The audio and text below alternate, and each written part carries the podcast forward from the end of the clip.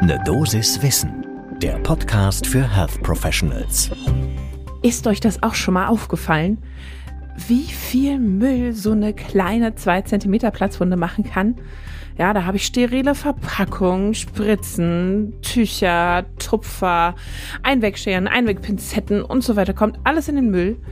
Das ist doch eigentlich gar nicht mehr zeitgemäß, oder? Was machen wir denn da?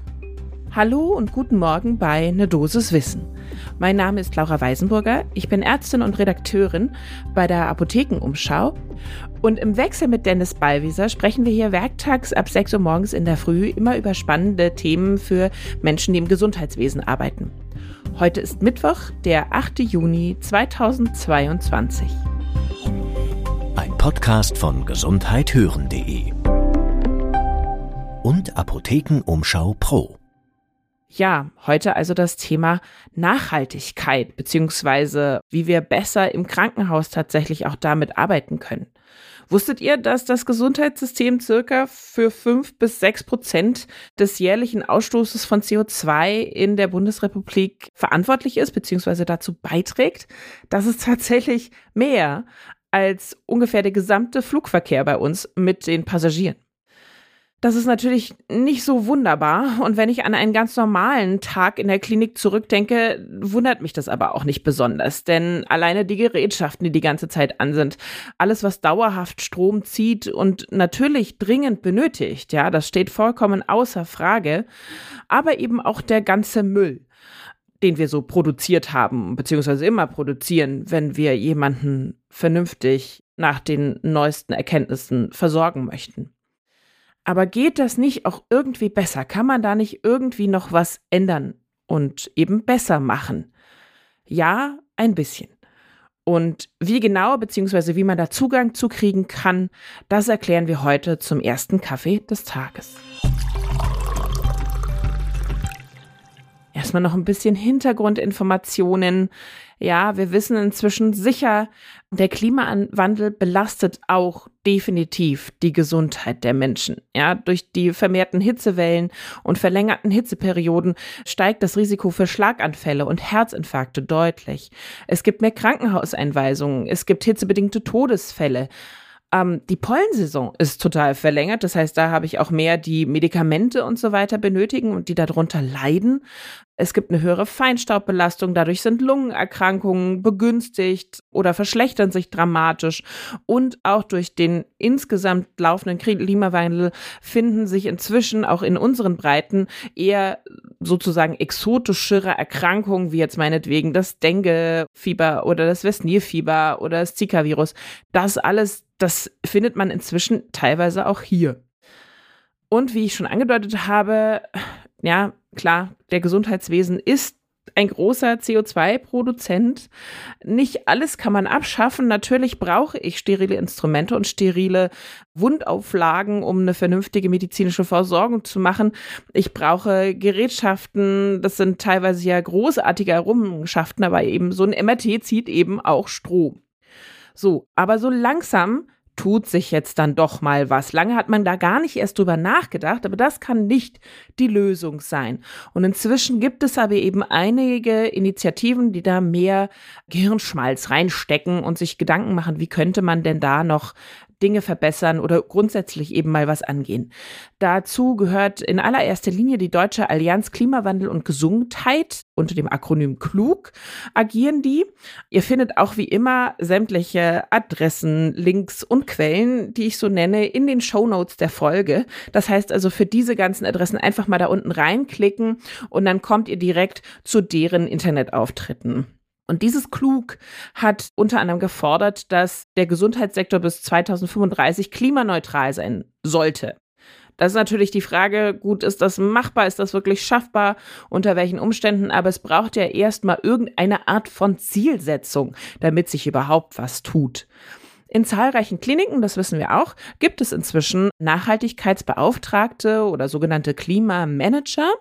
Und beim aktuellen Deutschen Ärztetag, jetzt Ende Mai, wurde tatsächlich auch nochmal konkret über die Klimakrise und den Klimaschutz gesprochen.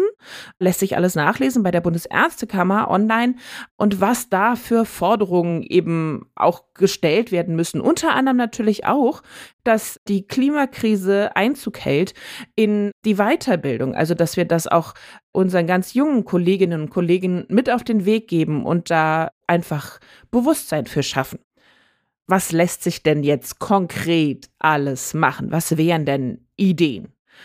Also man muss natürlich immer unterscheiden zwischen großen und kleinen Dingen, die man verändern kann, aber beides ist wichtig, sowohl die großen als auch die kleinen Veränderungen. Und natürlich geht nicht alles in der großen Klinik, nicht alles geht in der kleinen Praxis, aber dafür manches andersrum. Also da muss man immer abwägen, wo bin ich gerade tätig, wo lässt sich was umsetzen. Zum Beispiel Energiesparen dass man auf LED und Sparlampen setzt, dass Bewegungsmelder in den Treppenhäusern so vieler Kliniken eingesetzt werden, dass da nicht dauerhaftes Licht brennt. Das gleiche gilt natürlich für Heizungen oder Belüftungsanlagen. Dann in Kleinpraxen lässt sich überlegen, okay, kann ich vielleicht den Stromanbieter wechseln? Kann ich Ökostrom beziehen? Für größere Kliniken gilt wiederum, kann ich selbst Strom produzieren? Können wir Solarpanels auf dem Dach anbringen? Wie lässt sich Abfall verringern? Ja, wenn wir jetzt nochmal an das Eingangsbeispiel denken mit den Wegwerfscheren, Pinzetten, Nadelhaltern und so weiter. Das gab es tatsächlich bei uns. Das war dann irgendwann der Standard. Es gab auch noch teilweise einzeln eingepackte sterile Instrumente, die wiederverwertbar waren.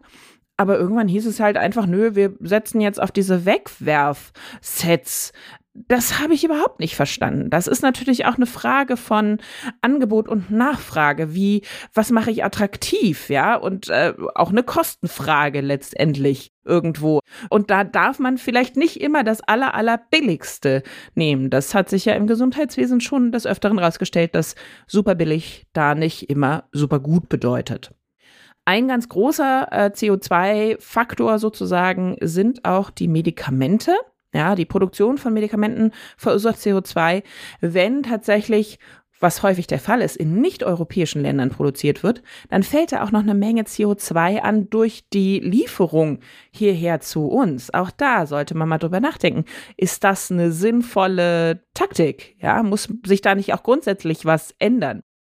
Dann, wir hatten es erst vor ein paar Folgen, immer wieder schauen, Polymedikationen, brauche ich das wirklich alles? Macht es so Sinn? Habe ich irgendwo eine Überversorgung? Kann ich da was zurückschrauben? Das ist ja auch nicht nur äh, für den Klimawandel sinnvoll, sondern auch für die Individuen selbst. Und tatsächlich wusste ich jetzt auch nicht, aber wenn man Pulverinhalatoren benutzt, bei Asthma und COPD zum Beispiel, dann ist das tatsächlich besser als bei Dosiererosolen. Warum? Ja, weil die Dosiererosole natürlich Treibgase enthalten wissen wir ja alle schon länger, das ist definitiv nicht so super. Und in manchen Kliniken gibt es jetzt tatsächlich zum Beispiel schon die Idee, mal ein ganz anderes Thema, Narkosegase zu recyceln. War mir auch nicht klar, dass das funktioniert, aber das Uniklinikum Düsseldorf, das hat da jetzt schon Vorstöße gemacht und experimentiert da. Äh, haben wir auch die Internetseite hinterlegt. Lohnt sich auf jeden Fall mal reinzuschauen, ist sehr spannend. Ansonsten natürlich auch solche Kleinigkeiten, wie ich schon sagte, auch Kleinvieh macht in dem Fall CO2-neutraleren Mist. Zum Beispiel die Verpflegung umstellen. Ja, mehr vegetarisches Angebot, manchmal eventuell nur ein vegetarisches Angebot. Wir wissen ja inzwischen alle, dass sehr fleischlastige Ernährung gar nicht unbedingt so super ist, insbesondere wenn es eben um Grunderkrankungen geht. Und dann mal wieder, weil wir es ja nicht oft genug sagen können hier, Digitalisierung vorantreiben. Auch das spart enorm Papier und auch enorm Anfahrtswege, wenn man sich einfach nur mal anschaut, was so ein Rezept alles für Wege zurücklegt, so ein Papierrezept, das ist schon extrem. Gut, was sind aber eben die größten Problematiken, hatte ich schon angedeutet dabei, natürlich de facto die Kosten. Ja, wenn ich eine Photovoltaikanlage auf dem Dach von der Klinik installieren möchte, dann ist das eine riesige Investition, die auch erstmal getätigt werden muss. Und aktuell gibt es natürlich da noch keine Unterstützung von den Kassenverbänden oder vom Berufsverband. Aber sowas muss mal politisch auch diskutiert werden. Ja, wie können wir das fördern? Gerade bei Krankenhäusern, bei Kliniken. Und man muss schon sagen, wenn man sich das dann auch anschaut, das ist nämlich ansonsten eine Milchmädchenrechnung, wenn man nur sagt, ja, ja, da muss ich ja so und so viele Millionen ausgeben, letztendlich spart das natürlich auch Geld auf lange Sicht gerechnet der BUND, also der Bund für Umwelt und Naturschutz Deutschland, hat auch eine Initiative und der hat das mal ausgerechnet. Inzwischen haben 50 Kliniken 345.000 Tonnen CO2-Äquivalent eingespart und gleichzeitig auch noch die Energiekosten um über 9 Millionen Euro gesenkt. Ja, weil da eben speziell Klinikmanager bezüglich Nachhaltigkeit ausgebildet wurden. Und auch bei der Beleuchtung, wenn dann eben umgestellt wurde auf LED-Lampen, das ist jetzt ein Beispiel aus dem ISA-Klinikum in München von 2019, da wurden 40.000 Euro Stromkosten gespart. Also auf lange Sicht gesehen kann es sich doch durchaus rentieren, eben größere Summen zu investieren. Wo findet ihr die Infos? Wo könnt ihr weitere Anreize finden? Wir haben da eine kleine Liste zusammengestellt. Das ist eben ganz vorneweg diese Klug Allianz, Deutsche Allianz für Klimaschutz und Gesundheit. Die hat eine Checkliste für Praxen mit hilfreichen Links. Dann gibt es die Health for Future. Ihr hört schon am Namen, da äh, ist natürlich diese Initiative For Future steckt da so ein bisschen dahinter, diese Idee.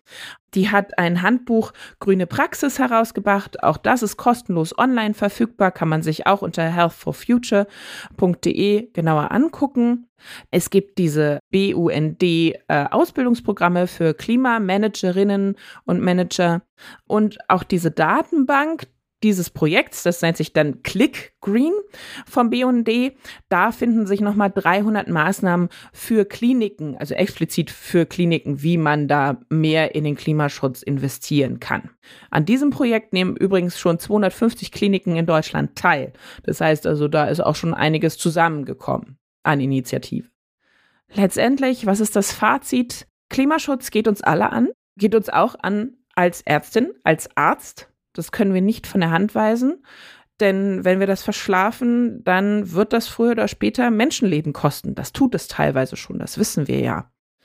Das heißt also auch auf lange Sicht muss Geld investiert werden in vernünftigere Infrastrukturen. Ja, das ist natürlich auch, hat das was mit ÖPNV und derartigen zu tun, aber eben auch Förderung von Solaranlagen und dergleichen es braucht auch nicht immer die ganz großen Schritte, sondern ich kann auch schon in der kleinen Praxis gucken, okay, wo kann ich hier Papier sparen? Wo lässt sich äh, Recyclingpapier dafür verwenden? Da brauche ich nicht das blütenweiße Frischpapier, auch wenn es auf FSC kommt, aber äh, so oder so, Recycling ist in dem Fall immer besser. Und wenn man das mal ganz genau durchrechnen will, es gibt auch einen kostenlosen CO2-Fußabdruckrechner für die Praxis. Den findet man unter conclimate.de. Das war jetzt viel Info auf einem Haufen. Das war eine Dosis Wissen für heute. Mein Name ist Laura Weisenburger und ich hoffe, wir konnten euch in diesem großen Haufen ein paar gute Ideen für mehr Klimaschutz in der Praxis und der Klinik anbieten und vorstellen. Und vielleicht wollt ihr diese Infos auch noch weiterleiten und teilen dann klickt doch einfach bei Spotify oder Apple Podcasts auf den kleinen Teilen-Button. Dann lässt sich nämlich diese und auch andere Folgen von einer Dosis Wissen ganz einfach weiterleiten. Ein Podcast von gesundheithören.de und Apothekenumschau Pro.